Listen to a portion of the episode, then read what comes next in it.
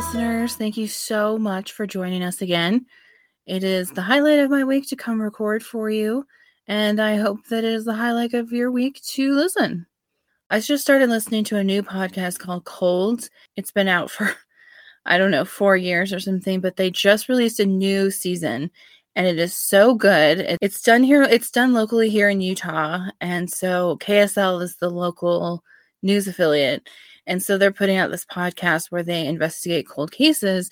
And this season, they are investigating a lady named Cherie, um, Cherie Watson. And she goes missing in like 1985 or something. And so um, the journalist is looking into her um, her disappearance. And I gotta say, it's looking really bad for one guy who is um, convicted rapist he's not a great guy. And I don't think he's going to be thrilled with this podcast coming out because he is still alive and he was released in 2020. If you're looking for a great true crime podcast, I think it's one of the best. It's incredibly researched. It's just really, really wonderfully done. Um, okay, so should we dive in? Oh, I should say before starting this, um, just as a little trigger warning, we are going to be talking about slavery and the history of voodoo just be kind to yourself. If you think that this is going to be upsetting, just give us a pass and maybe go check out another episode. Only you can know. So, but fair warning, we are going to be talking about slavery, not for a long time, but it is important in the context of what we are doing. So, hopefully, I will be a good resource. All right, ladies and gentlemen, welcome back to Myths in Movies. I'm Erin, and again, I'm missing my wonderful co host, Sarah and hopefully she will come back to us someday and we will have a lovely, lovely chat. Thank you, listeners, for joining us as we dive into our favorite movies and learn about fairies, trolls, monsters, and folklore. This week, I thought we would go hardcore monster and we'll talk about zombies. They were very popular about, gosh, what was that, about 10 years ago? Um, they were very popular in the 2010s. The Walking Dead came out and it was so popular that everything everybody else just started doing zombies or if zombies were popular before that and The Walking Dead just um, got there at a good time. But the two were very inextricably linked. And um, zombies were just all over our culture. And I feel like everyone was doing sort of a zombie interpretation or a zombie theme, something. So zombies are a really interesting monster, right? Because I think they speak to us on a spiritual level. They talk to that part of us that doesn't want to die. Plus, like zombies are half in this fantasy world, half in the monster world. And zombies also speak to that part of our brain that thinks societal collapse is imminent. And I gotta be honest, with the pandemic and everything, uh, that seems like a fairly good possibility. I would say, um, well, I would say that almost in every, I would say that in almost every point in history, they probably think colla- that society is going to collapse. The one exception I would think would be the um, 60s when they were all for the space race and everyone thought that, you know, life is just going to get, get it better and better and better. And now it just seems like, oh, everything's downhill from here. Okay, so now that I've spoken about zombies and their place in society. Let's dig into the show, shall we? So, first, we're going to do the campfire tale, and then I will tell you a little bit of the history of zombies. And I wanted to give a big shout out to Monstrum on PBS. They did all the heavy lifting about this subject. They interviewed scholars, they went to Louisiana and interviewed a voodoo chief. They did a lot, a lot of research. Big thank you, PBS. You're the best as always. So let's dive into our campfire story. Have you got your marshmallows, campers? Great. Now let's gather around the fire as I tell you the tale of the zombies. 60 years ago, there were two siblings named Barbara and Johnny. They were driving on a rural Pennsylvania road one evening when the car began to shake. Johnny got out to fix the car, and all of a sudden the radio went out. Barbara screamed as she saw a man approach Johnny, but it was too late. The stranger, wearing a tattered suit, struck Johnny, instantly killing the teenager. Barbara scrambled out of the car and ran as fast as she could. She soon came upon a farmhouse, but when she opened the door, she saw a woman on the floor with bite marks up and down her arm. The woman's husband appeared in the back bedroom and aimed a gun at her. As Barbara began to cry, Ben told her to get in the cellar and quick. Both hurried down to the cellar, and Barbara was surprised to see a few families down there. They explained that reanimated corpses were roaming the area looking for fresh meat. A vigilante squad has formed, and they're armed with rifles, but the corpses are hard to kill. The terrified people huddle together in the cellar, hoping that soon the vigilantes will appear. Soon, a quiet moaning was heard, and the group realized a bunch of ghouls have found them. The ghouls pawed at the door, rattling the chains that kept the door secure, but the locks held. The group began to cry as they realized that the chains cannot hold them forever. Just as the last chain link was broken and the ghouls busted down the flimsy door, sirens screamed in the distance. They were saved. The end. So, is this a story that I made up or did I get it from somewhere? Um, good question. It is a very condensed version of The Night of the Living Dead, the film that was um, released in 1968. Um, for me, I'm more of a campy person. So if it's Halloween, I'm watching Hocus Pocus. I'm watching um, the Rocky Horror Picture Show. I'm watching Clue. Basically, if Tim Curry is in it, I am watching it. It's not for me, but I can appreciate that it's a big part of horror movie uh, history. So um, I took out a lot of the story, otherwise we'd be here forever. Um, and there are really a lot of good horror movie classics that feature zombies. There's an H.P. Lovecraft short story that's really good called The Reanimator. And it's a pioneering work. Many of the concepts we use now come from that story. Um, I will say it's very Frankenstein y. There's like a crazy, arrogant doctor who believes he can cheat death. So he creates the zombie from a corpse but then it kills him, which sounds almost exactly like Frankenstein. So anyway, um, as much as I do not enjoy like a very scary zombie movie, I do find the history very interesting. So I will tell you everything that I found. So what from what I can tell, zombies are about 400 years old and the stories originate from Haiti. So you might be thinking, "Oh, that's like voodoo." Um actually it's an earlier version. So zombies really are a type of folk tale that had new life as a 21st century monster, which of course is basically just a new wave of folk tales. Um, and so we're going to talk a little bit about slavery. I'm very sorry, but here we are. Um, so the Spaniards forcibly enslaved West Africans, and many ended up in Haiti. Um, about 50 to 100 years later, the French controlled one part of the island and forced the slaves to produce sugar, tobacco, spices, and coffee. Something like 90% of the population was enslaved, and the people were from vastly different cultures. So, to cope with the horrors of their life, they created a new religion that united many of their different beliefs and experiences, and this was called Vodou. Not voodoo, Vodou. And a lot of European elements actually ended up in the religion, like from Catholicism and Freemasonry. Like there's a God, like in Catholicism or Christianity, but there is no evil counterpart like Satan. There are sort of angel like figures who they're similar to saints in that you would pray to the angel. Although these types of angels are capricious and they can work against you, which I don't think happens in Catholicism. Like if you pray to St. Jude and he's having sort of an off day, he will give you a bad cold. I don't think that really happens, but in Vodou, it definitely does. Um, a core belief uh, of the religion is that a body is essentially flesh manipulated by two spiritual elements that make up the soul. So there's two parts the ti bon ange and the gros bon ange. The ti bon ange is the part of the soul that can contact spirits and your memory and all of that. Um, it's essentially the personality part of your soul. And then we have the gros bon ange, and that's more physical. That's more of like the motor skills of a person.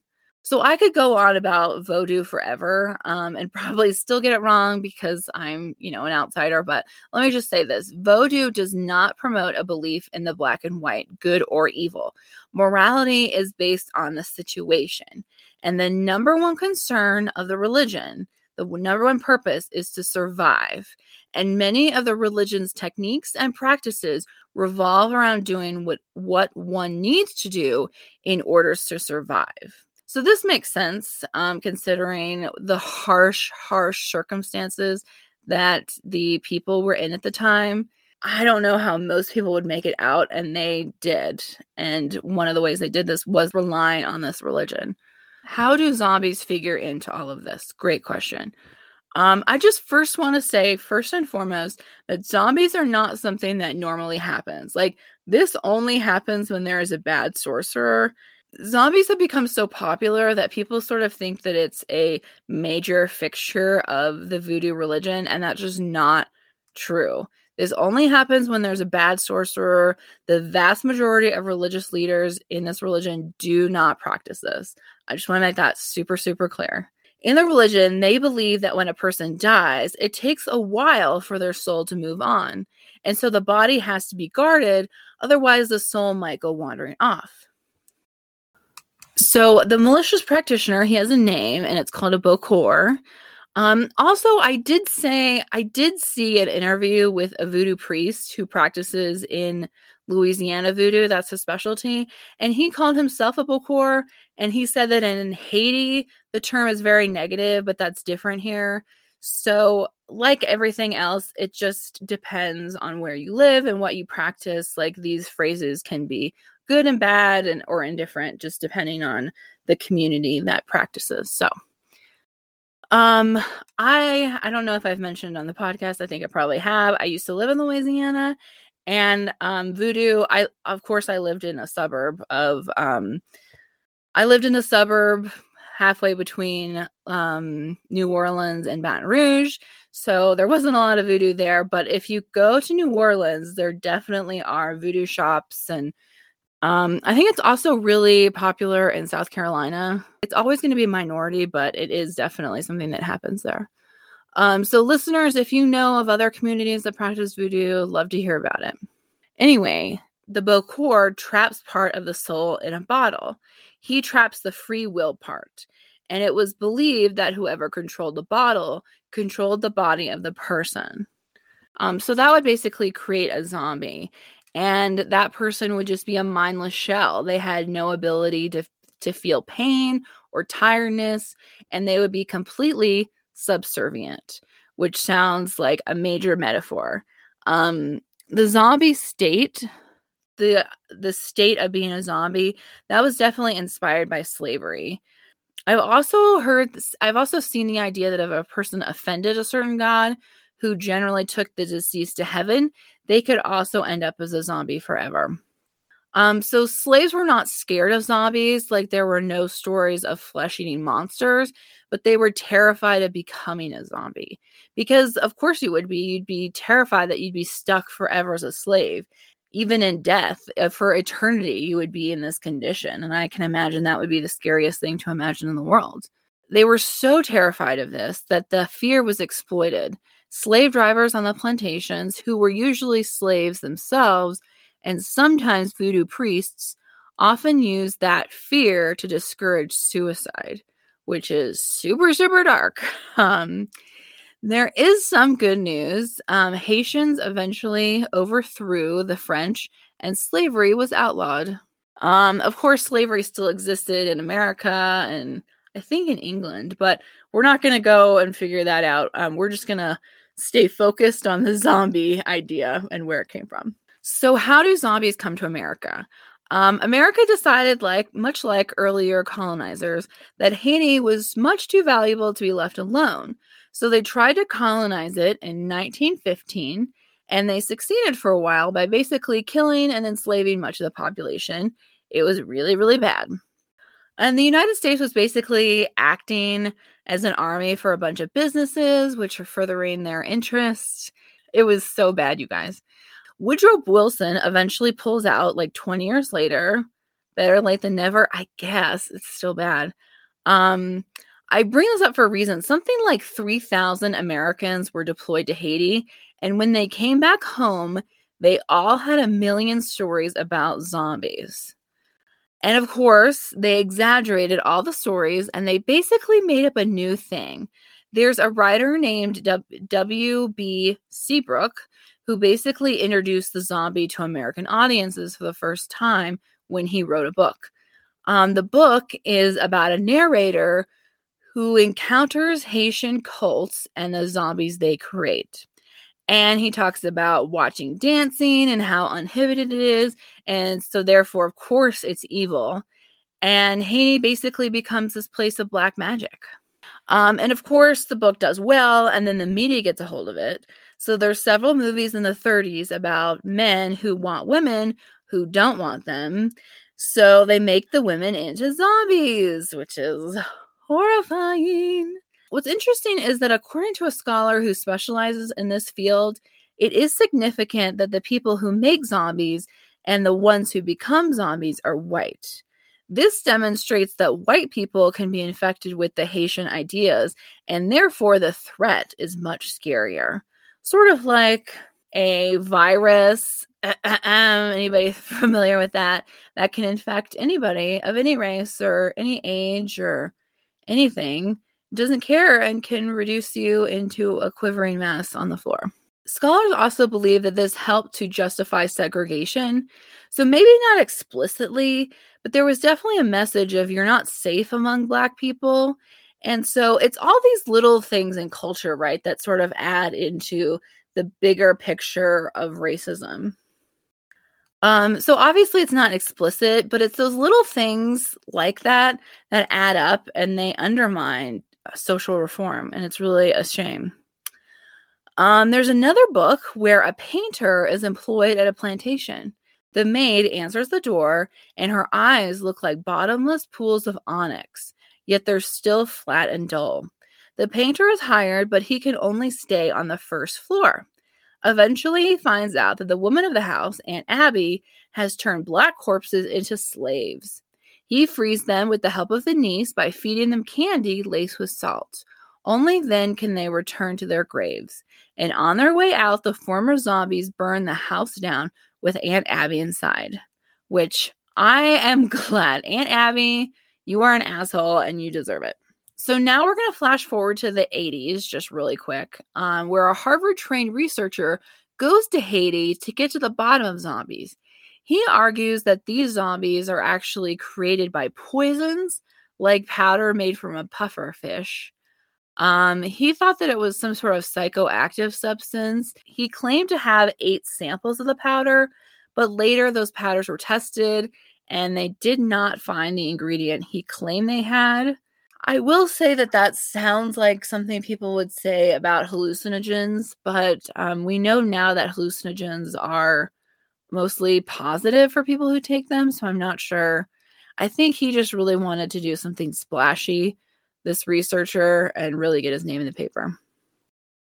And it definitely worked. Um, he got so much attention, in fact, that Wes Craven made a movie about it.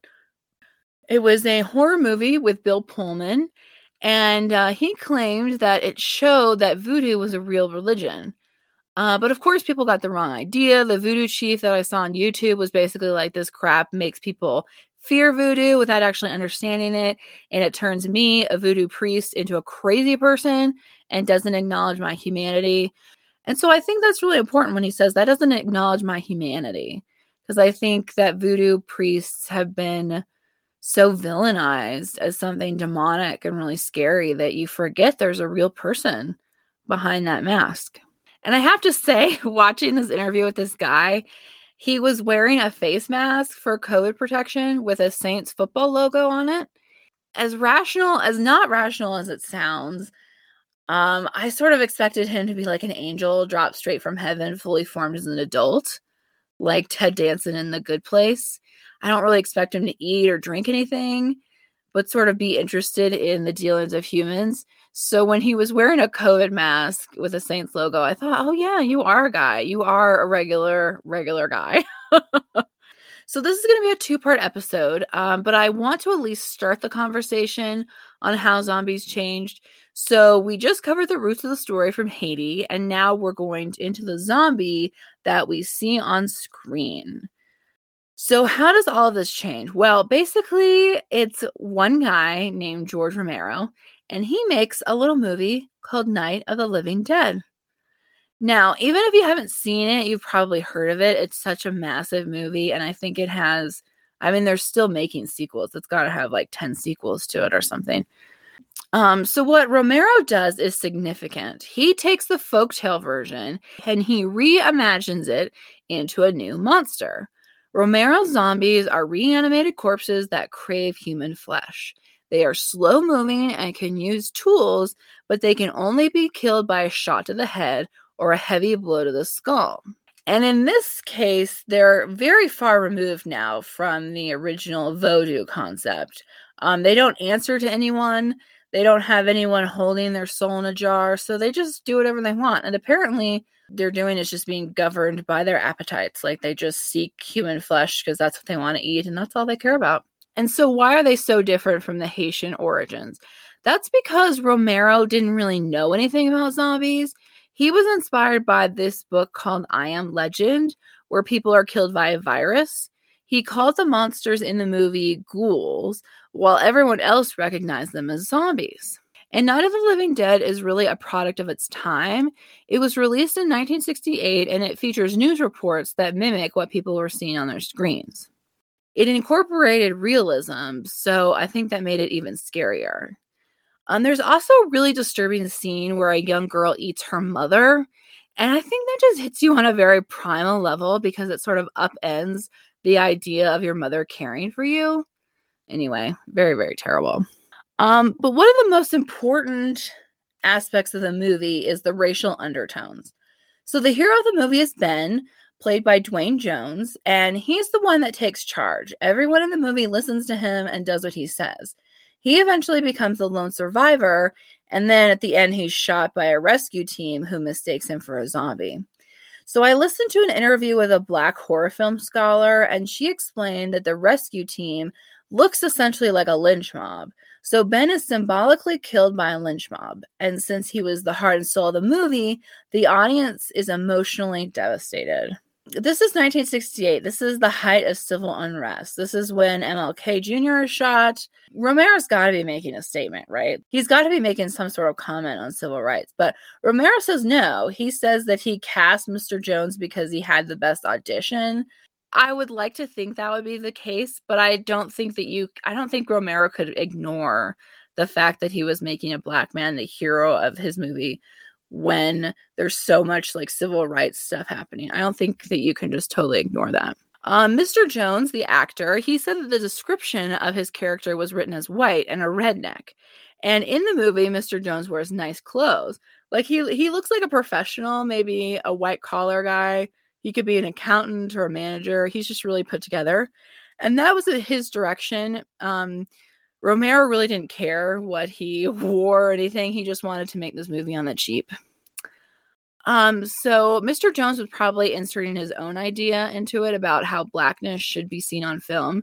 And he was really conscious of that. He knew he was the only black actor. And so he thought it was really important how he looked and came across on the big screen. And he knew that it mattered. So Romero later admits that he probably had some ideas in his head about racial justice, but it just wasn't necessarily a conscious decision. Although it sounds so overt, like a black man taking over and becoming the hero. I mean, that's a specific decision.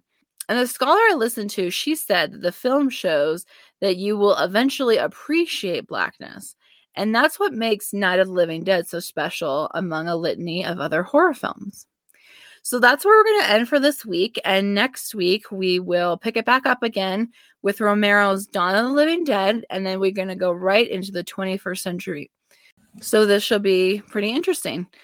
Listeners, thank you so much for listening. We really appreciate you guys. Um, if you'd like to talk to us, you can t- tweet at us over at Myths in Movies or email us at mythsinmovies at gmail.com. We'd love to hear your ideas for future movies or future subjects, future um future subjects that we could talk about or if i made some glaring mistakes you could please you can let me know there. As always if you want to support the show we've got fun stuff over on patreon. You can follow us on instagram or twitter for more updates or what we're doing next. Um, i put my links in the show notes. Now most importantly smash that subscribe button and give us a five star review. We would sure appreciate it All right. Goodbye, campers. Thanks so much for listening. Bye bye.